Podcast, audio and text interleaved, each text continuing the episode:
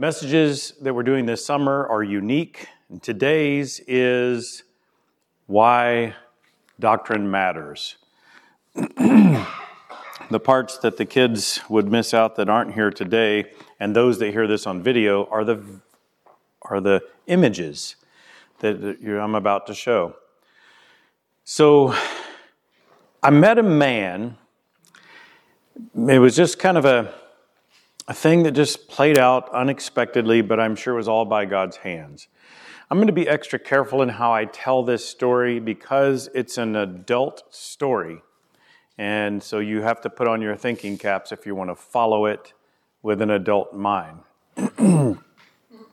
There's a, the man I, I drove, I, I was asked to drive his vehicle while he drove uh, his other special vehicle. Uh, he couldn't drive them both, so one was being worked on and was done, so I had to drive the other one while he drove the special one. And I learned a lot about the man in my short acquaintance, the short interactions with him that day. Let's start with the farm. I drove him to his house, which had a barn behind it. And also, what it had all over the place, uh, by the way, um, I'll tell you, his special vehicle was a school bus. You'll see that enter the screen behind me. then, what I noticed when I got there with his vehicle right behind the school bus was the farm animals. You'll see them also enter the video illustration that kids would love to be watching. So you can just keep your eyes on that video behind me.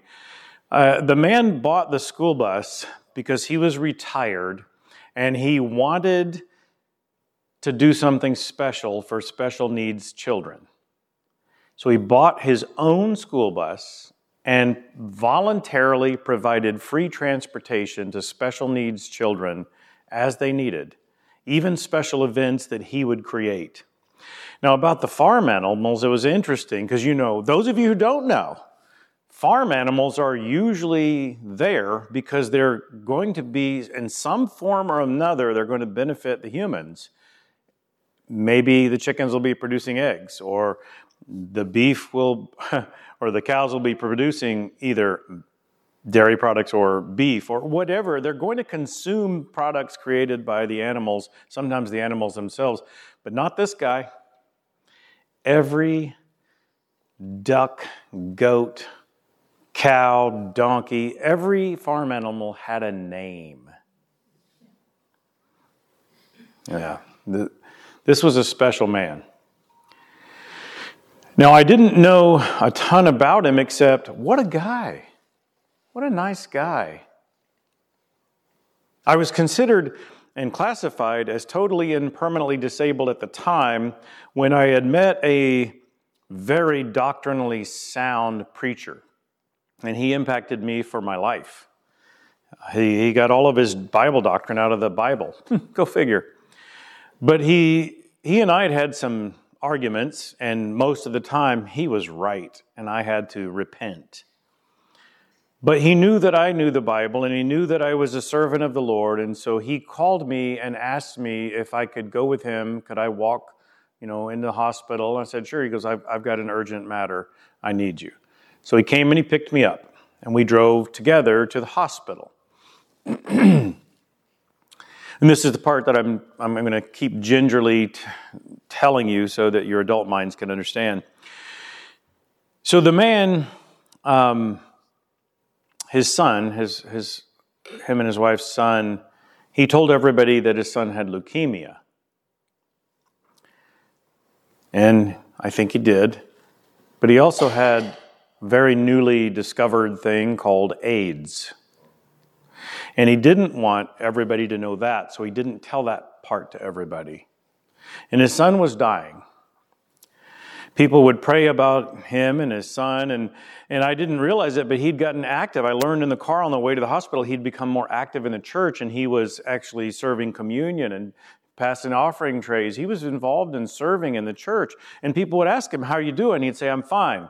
I'm fine. I've been I've been listening. I got some cassettes. I ordered them uh, from Kenneth Copeland, and and they're really helping me a lot. And so people, okay, that's good. You've got a way to cope. That's good. You're listening to Kenneth Copeland. That's helpful. And I don't think the preacher knew this, and I didn't know this, but we learned later.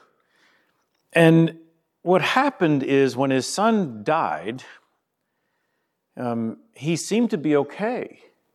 But he kept saying to people, I've been listening to Kenneth Copeland tapes and it's been helping me. So that fateful morning came. This is the day that I needed to be picked up and taken to the hospital with him for a hospital visit. That fateful morning, he didn't do his normal thing where he's up before his wife and he feeds all the animals. He drinks his coffee. He, he reads the newspaper, and then he goes and feeds the animals. And his wife woke up, as she normally did at the normal time, and she's in the kitchen pouring her coffee, and she says to him, she sees he's just staring out the back glass door. Are you going to feed the animals? And he looked at her like he was shocked that she would talk to him. So he put his coffee cup down. He got up, didn't say to her, he's a talkative man, but he didn't talk. He put his coffee cup down and he walked out the sliding glass door to the barn. She received a phone call. It was later in the morning, so she received a phone call and it was for him. She said, I'll go get him. This is back when phones had wires on them, you know. I'll, I'll go get him. So she puts the phone down, she walks outside, and as she walks outside, she sees him walking toward her carrying a double barreled shotgun.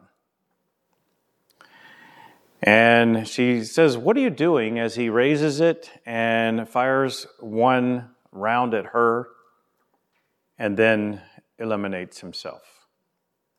And as we get to the hospital, I, I learned this story along the way. And she survived, and she's had the surgeries to remove what needs to be removed so that she could survive. And as we get there, he prays with her and I'd already met her, but I didn't know her very well. So he held her hand, prayed with her, and I'm standing there just kind of observing and praying with them. And when he got done with the prayer, she said to him, Why didn't somebody stop him from listening to that Kenneth Copeland? She went on to explain what she listened to the Kenneth Copeland tapes with him sometimes, and Kenneth Copeland was in a particular mode in his life where he was preaching that if your children are struggling, it's because of some secret sin in your life. So he was blaming himself for his son's death. I've witnessed this myself in an independent Christian church where a very godly man had stepped up to the plate because here I was, I was going to be going to Bible college. I came to the uh, adult class and I felt like instead of going to the high school class where I belonged, went to the adult class, which was not a Bible study. It was supposedly a Bible study. It was called Chat and Chew. And everybody went around the room and shared what their opinion was of what this verse meant as they would read verses. And there was no conclusion of actually what it meant. It was just, well, to me it means this, and to me it means this, and to me it means that. And came around to me and I said, can we just talk about what it actually means, not anybody's opinion? Can, that's, that's what I want to know. well, uh, they decided to start a special class just for me, and another girl joined, and we grew in the faith. And the man who led the study, which was an amazing study, he was a very godly man, was an elder in the church. And after he got done with his study, at some point he had a heart attack and he had quadruple bypass surgery and returned to the church. And as he came to sit in the church that Sunday morning, he was met with a youth minister who was preaching that morning, and the youth minister decided to preach that if you have any physical ailments or any stressful problems, it's because you have sin in your life. And we had just announced this man, he's been healed after all these surgeries. He's finally come back to us, this respected elder in the church. We're glad to have you. We just prayed for him and thanked God that he was here. And then he just got insulted by the preacher the youth minister who is preaching. So I've heard this firsthand. I didn't really know much about Kenneth Copeland. Do you know much about Kenneth Copeland? At the end of June of this year, Forbes magazine estimated, look at this, his net worth at $780 million. Now, he has made his wealth as a televangelist. He even mocks people who say, Why don't you just fly on a regular plane like everybody else instead of hiring a special pilot for your personal jet? And he says he wouldn't get half his work done if he had to fly like everybody else. He brags about being a wealthy man, a very wealthy man, on a regular basis. He teaches things like, You are a God. That's what he does. Kenneth Copeland, I didn't know much about him. And by the way, we shouldn't resent anyone who has a lot of money. Just because somebody earns money and makes money, that doesn't make them evil. But at the same time, this man has made a whole lot of money and spent a whole lot of money, and he's still worth $780 million.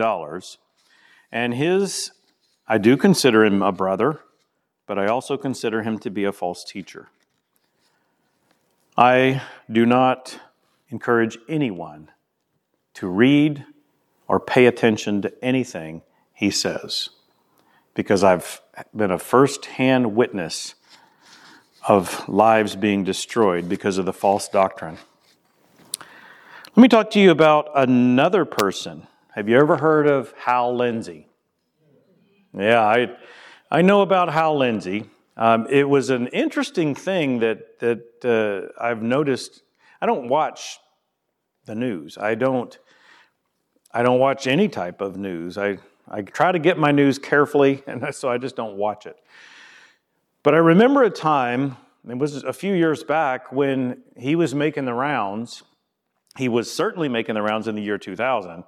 He's still today consp- considered to be the expert on end times.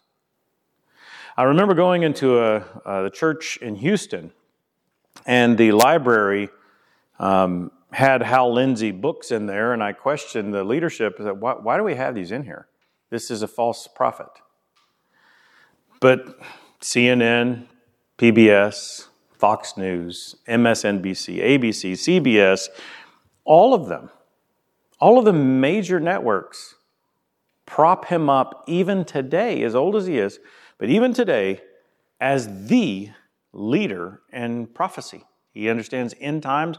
According to the experts, according to the media, he's the expert. Hmm. Tell you a little bit about him. So you'll see up behind me, uh, the New York Times uh, said that he was the his book that came out in 1970 was the best-selling nonfiction of the 70s. You, you, you understand nonfiction, right? Like a dictionary, encyclopedia, book of facts. The New York Times claimed his book was a book of facts and labeled it as the number one selling book of facts in the 70s. You know what was happening in the 70s, right? This was the hippie thing. And his book came out, and the hippies loved it. So, I'll tell you a little bit more about this. Here's the book.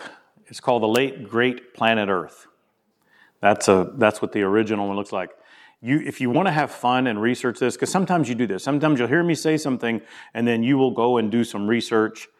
Um, I highly recommend go ahead and look at this. There, there's about half of the scholars out there that have looked at his writings and uh, consider themselves experts on the matter, believe that he didn't even write the book. Notice on the book behind me, you see a second author's name. That author is hard to find, but apparently wrote about 21 books. Some believe that it was ghostwritten by this author, it's a lady, Carol, um, and that he later gave her credit on the back of the book because he was forced to, because it was discovered someone else helped write the book at the very least. But I want to give you this. It was, it was written in 1970 and has sold around 35 million copies. That is a worldwide success as far as books are concerned. In that book, The Late Great Planet Earth, which was very trendy, so if you read it, don't feel guilty. Everybody was reading it. He predicted that the world will end. Do you know when the world is supposed to end? 1988 the best selling fact book of the 70s turns out to not be fact. He predicted the end of the world would happen in 1988 in arguably the best selling Christian prophetic book of all time. And he got it wrong. I don't know if you noticed, but 1988 is past. Anybody notice?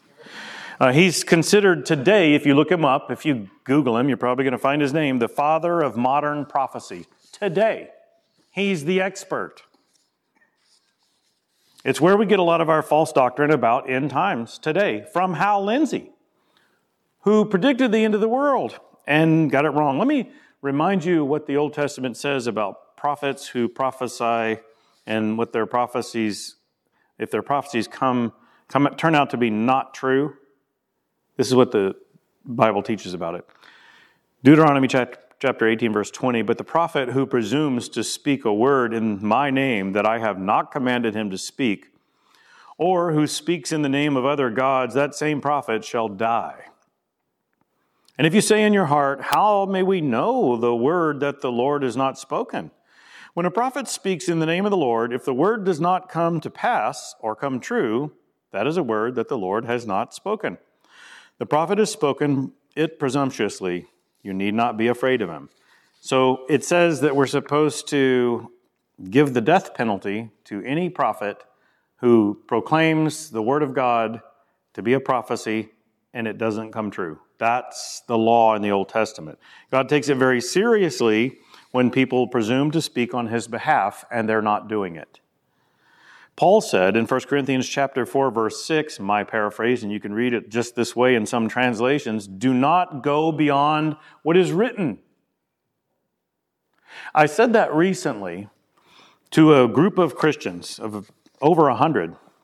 One of them came up to me afterwards and said to me, well, what about Peter when he was on the house? So, you know, when Cornelius came to visit, he was on the roof of the house, and, and, you know, he's got an angel coming down, and the Word of God speaking to him. It's like that wasn't, he couldn't point to Scripture and go, that is the Word of God. It just came out of out of a, uh, you know an audible voice. So you can't say you have to measure it by Scripture because he didn't. That's interesting because it is Scripture. It, he's referring to Scripture that's in Acts chapter ten. It's a weird argument, a very, very strange argument. He was trying to justify himself because he goes around telling people that God told him something. He goes around telling people, God told me. Let me, let me tell you something. If anybody ever tells you God told you something, that is, and if it's true, it is equal to this. What's the difference in God telling you something and God telling you something? So if it's equal to that, you better be careful what you're accepting. Better be careful what you're saying if you're saying that. And this guy regularly says, God told him stuff. And I'm, I'm leery. You'll, you'll notice with me, I rarely ever say the word inspiration unless I'm talking about this book, because I know this is the Word of God. And this is special. I don't think anything is equal to this. This is God's Word. Let's talk about this quickly. The seven churches in Revelation, you remember reading about them in uh, chapters 2 through, th- through 3? There were two churches that were considered okay. You're doing all right. The other five were doing poorly.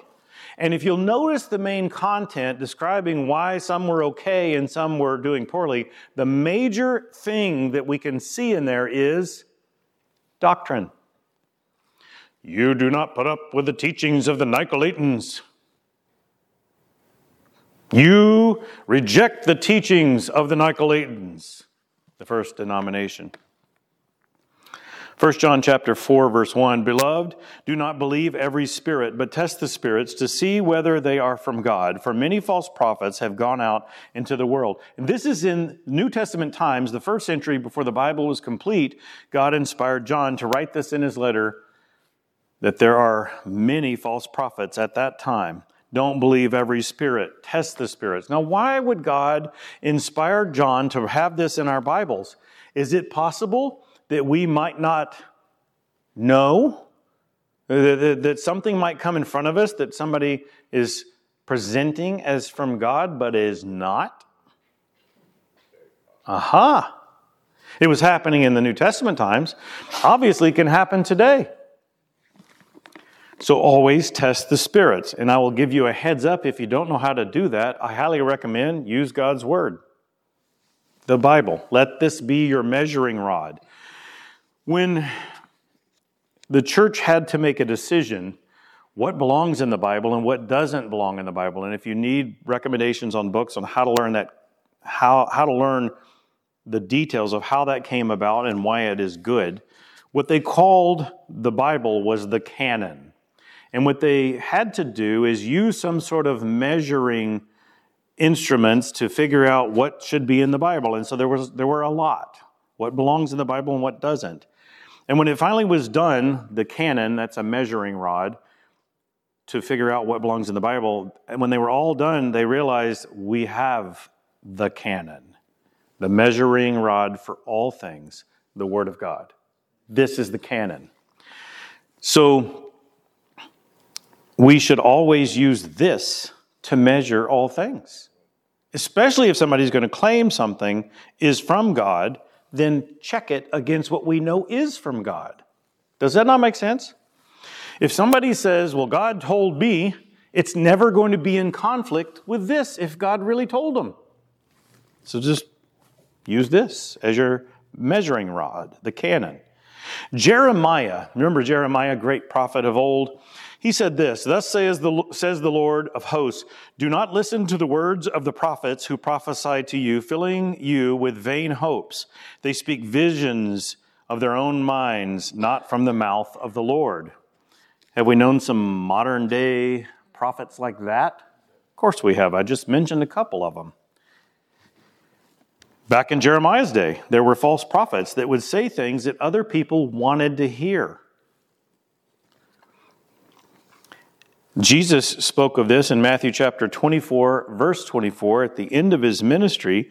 He said, For false Christs and false prophets will arise and perform great signs and wonders so as to lead astray, if possible, even the elect. And he was prophesying about the destruction of Jerusalem. And before that, you will know this is going to happen because people will proclaim that they are from God and they will even do miracles but will not be from God.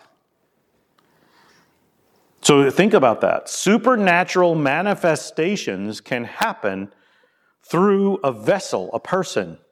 Somebody could actually do something very supernatural and say, See, I'm from God, and not be from God. Once again, use this as your measuring rod, not whatever sensational thing they tell you or demonstrate. Use this. Paul gave a warning. Paul was speaking to the elders at the church in Ephesus in Acts chapter 20, and he said, Pay careful attention to yourselves and to all the flock in which the Holy Spirit has made you overseers to care for the church of God, which he obtained with his own blood. I know that after my departure, fierce wolves will come in among you, not sparing the flock. And from among your own selves will arise men speaking twisted things to draw away the disciples after them. This happened in modern times. I don't have a slide for this, but when Remember the Cane Ridge revival that I've talked to you about that happened in Cane Ridge, Kentucky, where they basically said, You can come and preach. Anybody can come and preach as long as you leave the creeds of man out. We're just going to do the Bible, no creeds of man. Well, a small group of people that call themselves Shakers heard about this. Said, "Oh, they don't want to have creeds. Well, go, we'll go down there and give them some cre- some creeds. We got creeds." So they went down there and they began. They got lost first, which is kind of symbolic in my opinion. But they went down there and they started peeling off some of these people because the people come up with things like this. What, your church doesn't have a, a headquarters where somebody somewhere's telling them how to think? What? That's not the European way. They would talk like that. Like, no, you got to have, you got to be able to, you should write it all down, write down the doctrines. And they were saying, no, well, the, the doctrines in the Bible are good enough. The teachings of God are good enough. We don't need to add to it or take away from it. This is just the Bible. But so many people would be confused, like, but, but your interpretation and your interpretation, I don't know. And the shakers would be, um, we'll give you, we'll give you, we'll write it down. We'll give you creeds. And the Shakers Church would not exist today if they hadn't gone down there and peeled off people out of the group that was trying to just follow the Bible. Jesus also spoke of this in his Sermon on the Mount, probably my favorite chapter in the Sermon on the Mount, Matthew chapter 7. Enter by the narrow gate, for the gate is wide and the way is easy that leads to destruction, and those who enter by it are many. For the gate is narrow and the way is hard that leads to life, and those who find it are few. Beware of false prophets who come to you in sheep's clothing, but inwardly are ravenous wolves. You will recognize them by their fruits. There are people that have sensational things they want to lure you in with that are not leading people to Christ. Where are those people that they're leading to Christ? You should be able to tell they are of Christ because there are people they are leading to Christ, and you can see it.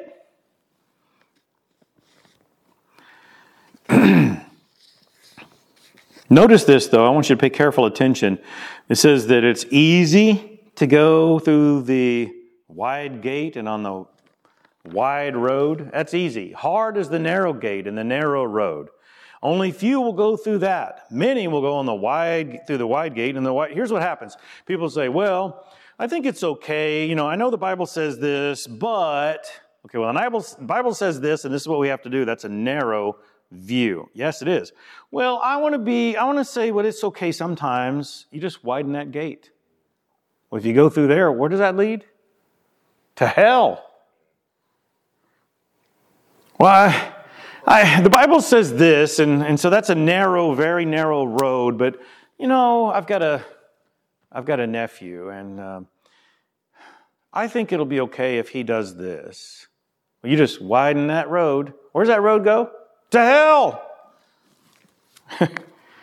and many will go down that wide road, and many will go through that wide gate. And here, me, let me help you out with another analogy. So it's a narrow gate. These are the perimeters, what the Bible says. Well, it won't hurt anything if I do this. You just widen yourself and you can't fit through that gate. Do you understand the analogy? And pay careful attention because it will many are going to go on the wide way, few will go the narrow way. Whatever is trendy is probably wrong.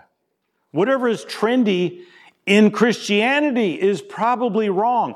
Remember that book I told you about? 35 million sold worldwide. All kinds of movies were based on that book. All kinds of doctrines have spun off of that book. Very, very trendy. To this day, Hal Lindsey is considered to be an expert, but he's a false prophet. Very, very popular stuff is preached and taught and in movies in the name of Christ, but is false. And if it's a wide gate, and if it's many will enter through it that lead to destruction, and we see that it's happened in the church and historically and it is happening today, is it possible that trendy things in the church could find themselves, find their ways into songs that we sing that we might think are Christian, but are actually false doctrine? One of my favorite songs. In fact, the, on my podcast, the most listened to podcast is about grace. You can scroll through and go all the way to the bottom, and that's probably the first one on there. Grace. And, and one of the things I highlight in there is a great song, a hymn called Amazing Grace. I love the hymn Amazing Grace. Don't be confused. But there is a line in that song I refuse to sing. Because the line in the song says, and it's talking about the saving grace, it's not talking about normal grace that you get on a daily basis, it's talking about the saving grace of Jesus. It says, the, It appeared to me the hour I first believed. And that is not biblical. The saving grace of Christ does not come upon belief. If you, we're going to talk about this more next week. James said, even the demons believe and yeah, are afraid. It's, it doesn't happen. The, our, Paul, Paul, the, the, the, one of the most repeated authors in the New Testament. Paul, the book of Acts follows Paul. Paul became a believer on the road to Damascus, but he didn't have his sins forgiven till after he was baptized. Acts 22 16, read it for yourself. Now, what are you waiting for? Days later. Now, what are you waiting for? Arise, be baptized, washing away your sins Wash away your sins and calling on the Lord. So he hadn't even had his sins washed away. So I don't sing that line in Amazing Grace. I love the song, but a trendy doctrine made it into that song that is not biblical. And it's an old hymn.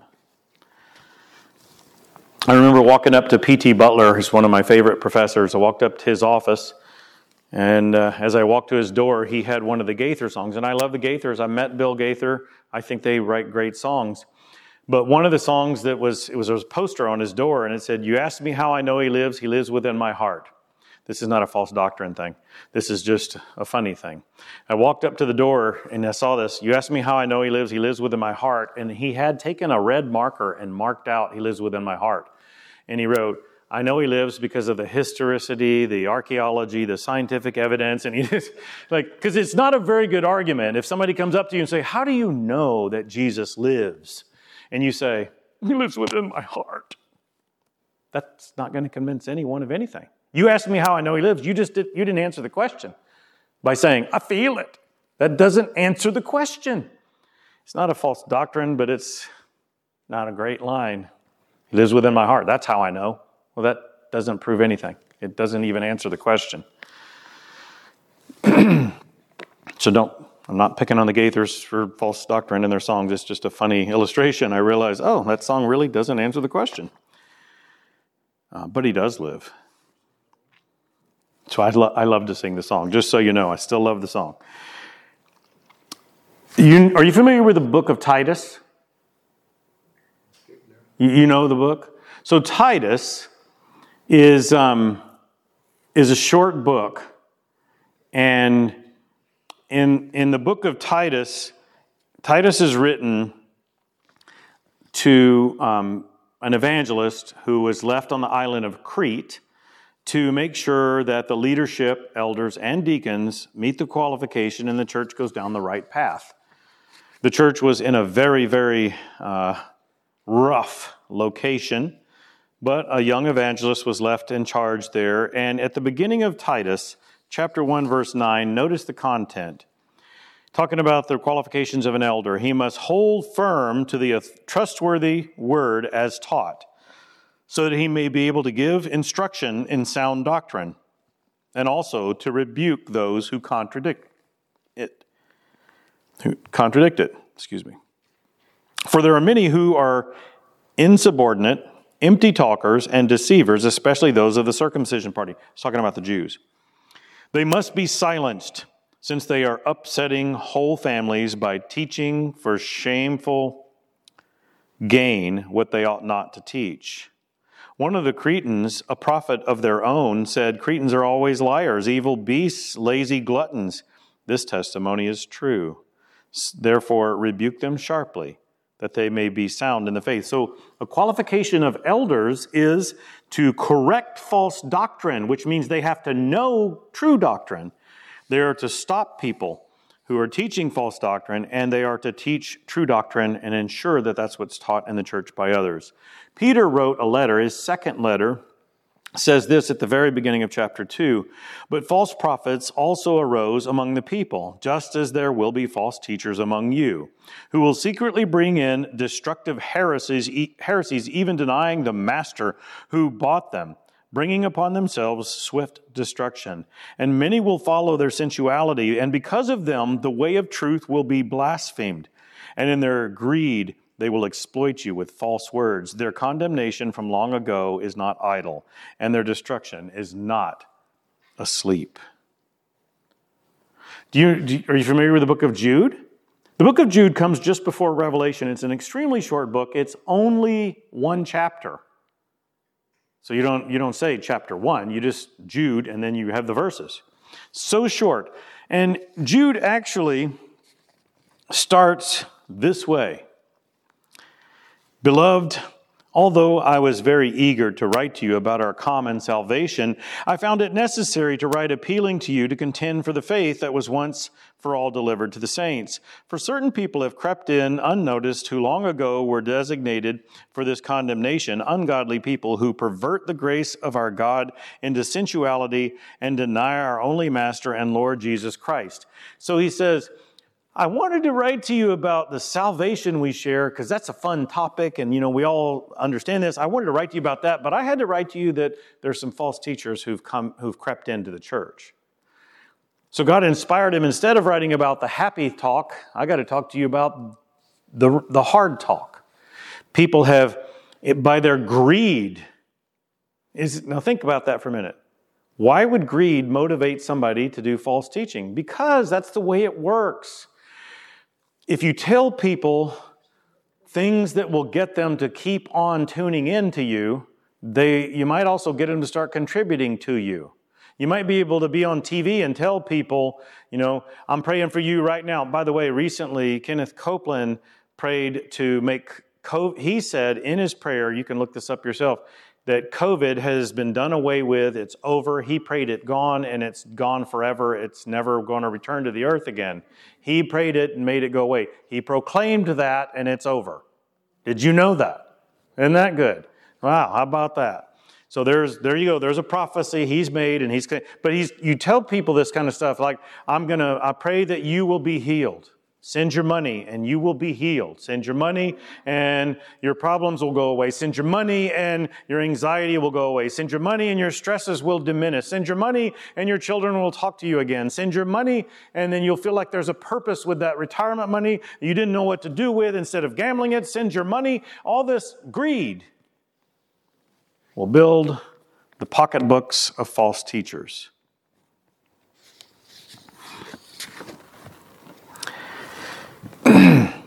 And a little bit further in Jude, it continues Yet in like manner, these people, also relying on their dreams, defile the flesh, reject authority, and blaspheme the glorious ones.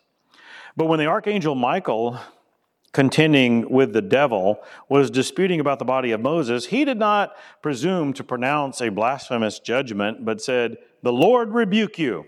But these people blaspheme all they do not understand, and they are destroyed by all that they, like unreasoning animals, understand instinctively. Pay attention. Even the archangel, Michael, the top angel of all angels, refused to say, I rebuke you in Jesus' name. Instead, he said, The Lord rebuke you.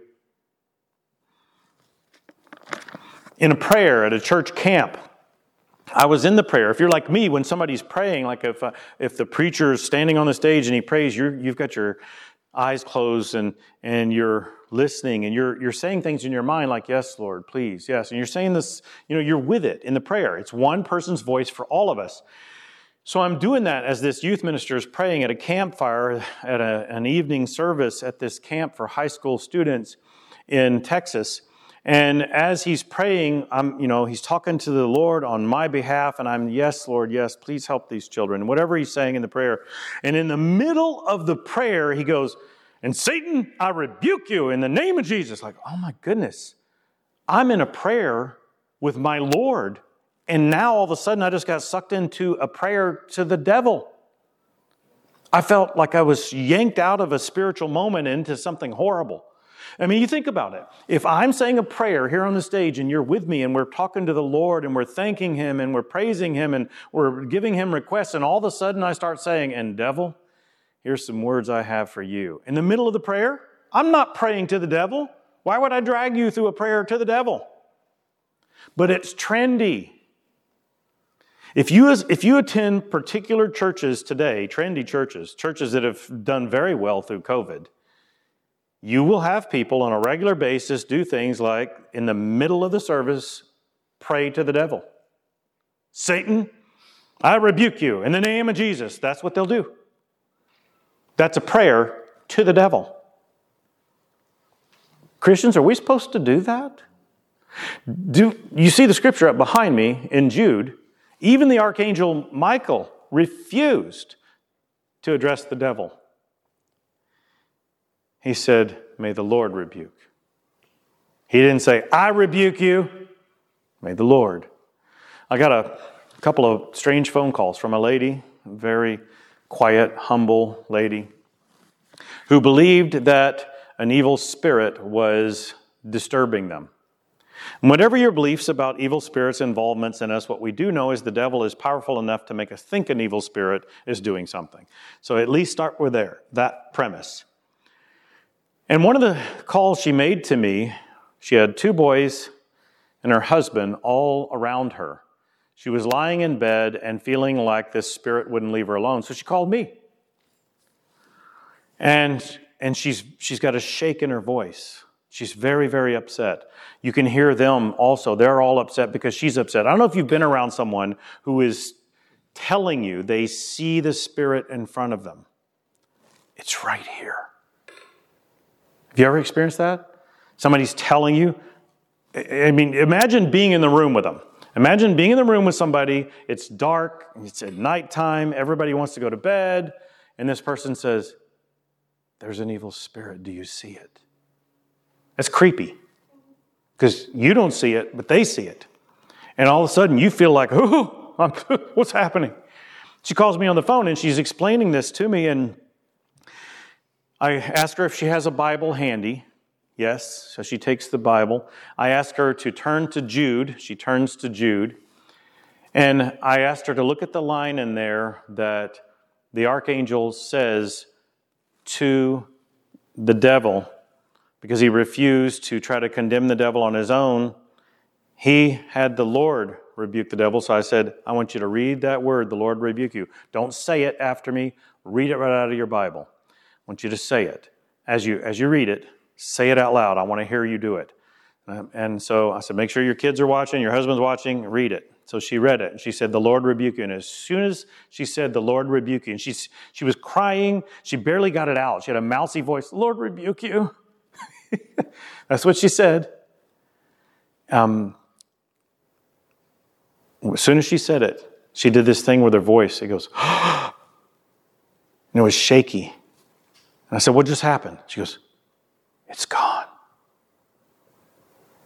Are you sure? Yes. That's scripture. That's choosing to say, I'm not going to do that. I'm not going to say, I rebuke you in the name of Jesus. Instead, I'm going to say scripture. I'm just going to read it. The Lord rebuke you. Wham. Whatever the devil is trying to do to mess up that family stopped right then and there because the Word of God is powerful. I had no idea that was going to happen. I thought I was going to have to have her read it multiple times until she calmed down. That's, that was my plan. But instead, Whatever the devil was trying to do right then was undone with the word of God. Do you remember when Jesus was trying, when the devil was trying to undo him when he was struggling with hunger because he'd fasted for 40 days? What did he do? Three times that we have recorded with the three attacks of the devil, Jesus responded with direct quotes from Scripture. This is the canon. This is the measuring rod for all things. This is the answer to any of life's complications. It's right here. It's good stuff. I have a little bit more for you. Here is the number one reason why doctrine matters, in case you're wondering salvation. That's the number one reason why doctrine matters. Let me give you where I get that. 1 Timothy chapter 4 verse 16 in the NIV's wording is wonderful. Watch your life and doctrine closely. Persevere in them, for if you do, you will save both yourself and your hearers. Doctrine is an issue of salvation, just like how you live your life is an issue of salvation. Just like baptism is an issue of salvation. Watch your life and doctrine closely, persevere in them, because if you do, you will save both yourselves and your hearers. What if you don't? Well, follow the reasoning. If you do it, you save yourself and your hearers. If you don't, you lose yourself and your hearers. So, the end of the message, I try to always have at least an application, if, especially if I didn't nail it down throughout the message. So, the application I like to title this morning, So What? At the end of it all, so what? Recently, Joanne Kadua, she, she, I don't know if you know she does this. When they miss services, she actually, as soon as the podcast hits online, she's listening to the message. She's, she wants to hear whatever she missed. Wow, that's cool. Some of you do that. But she calls me and she goes, I just listened to your message. She's, and then she said, Where's the so what? Huh? Where's the so what? And I thought, oh, it's one of those messages where I just ended and then prayed. It's one of those messages where I didn't have the practical applications. And I said, well, some not all messages have a so what at the end. I don't always do that. I try to answer that so what through the message. This, you know, it's nice when you have bullet points and so what. But she goes, no, no, it cut off. You, you, there was something missing. And sure enough, I don't know what happened. I had to go back in and reload it because it, it didn't have the end of the message. But here's the so what. Number one, doctrine is an issue of salvation. What you teach, what you believe, is an issue of salvation. It is vital. If you accept so you understand this. If doctrine's an issue of salvation, if you don't get it right, people could be lost. People can be hurt. Number two, Scripture is our guide, our canon. This is the measuring rod for all things. The more we know about this, the better we're going to be. I, one of the things that scripture talks about is respecting your elders, respecting your parents, honoring your parents, and, and those, those things are vital because we live in a world now where that's not happening very much. I don't know if you noticed this.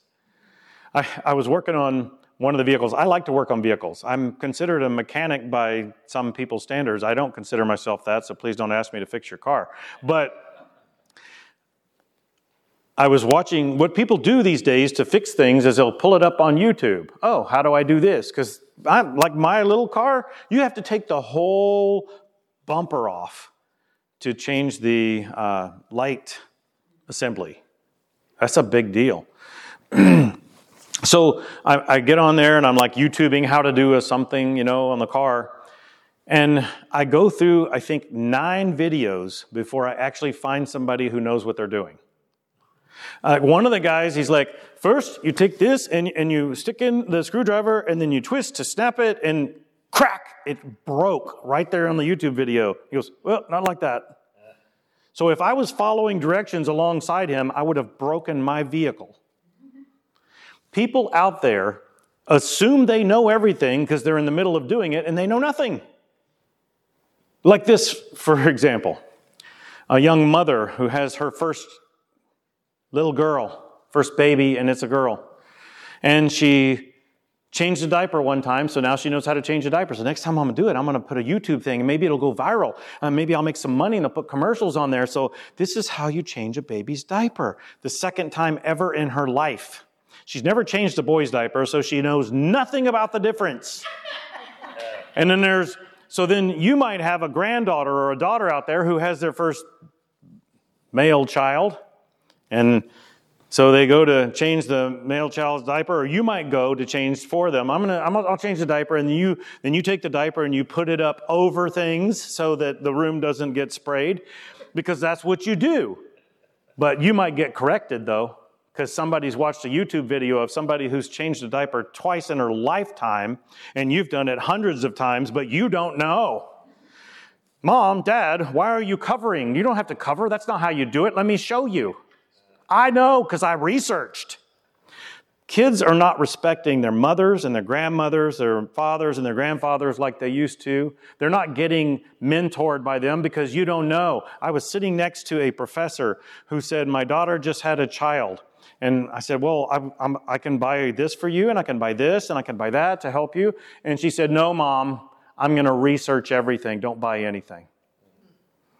So she said, Okay, then. She's on her own. But this is where we are. This is the world that we live in. People think they just know. Let me tell you, The internet is not your guide. This is your guide, Christians. And there's a lot of people out there that make videos on what they think of this book. It doesn't matter. This is what matters. What God says, not what the internet says or some expert, not even what I say. If I don't steer you back to the Bible, then I'm misguiding you. Third thing in the so what follow, Christ, follow Christians only as they follow Christ. And see two above. This is your guide. There are plenty of people, like preachers, who stand on a stage on a Sunday morning who seem like they're good Bible students and they, they seem to know what they're talking about. And maybe I've earned your trust because over time I, I seem to be researched and I seem to be well articulated. I seem to point people back to the Bible, but I implore you, please don't ever take what I say as the final say, but always check it with this book. This is the measuring rod. And if we do that, we'll be the few that enter through that narrow gate and that narrow road.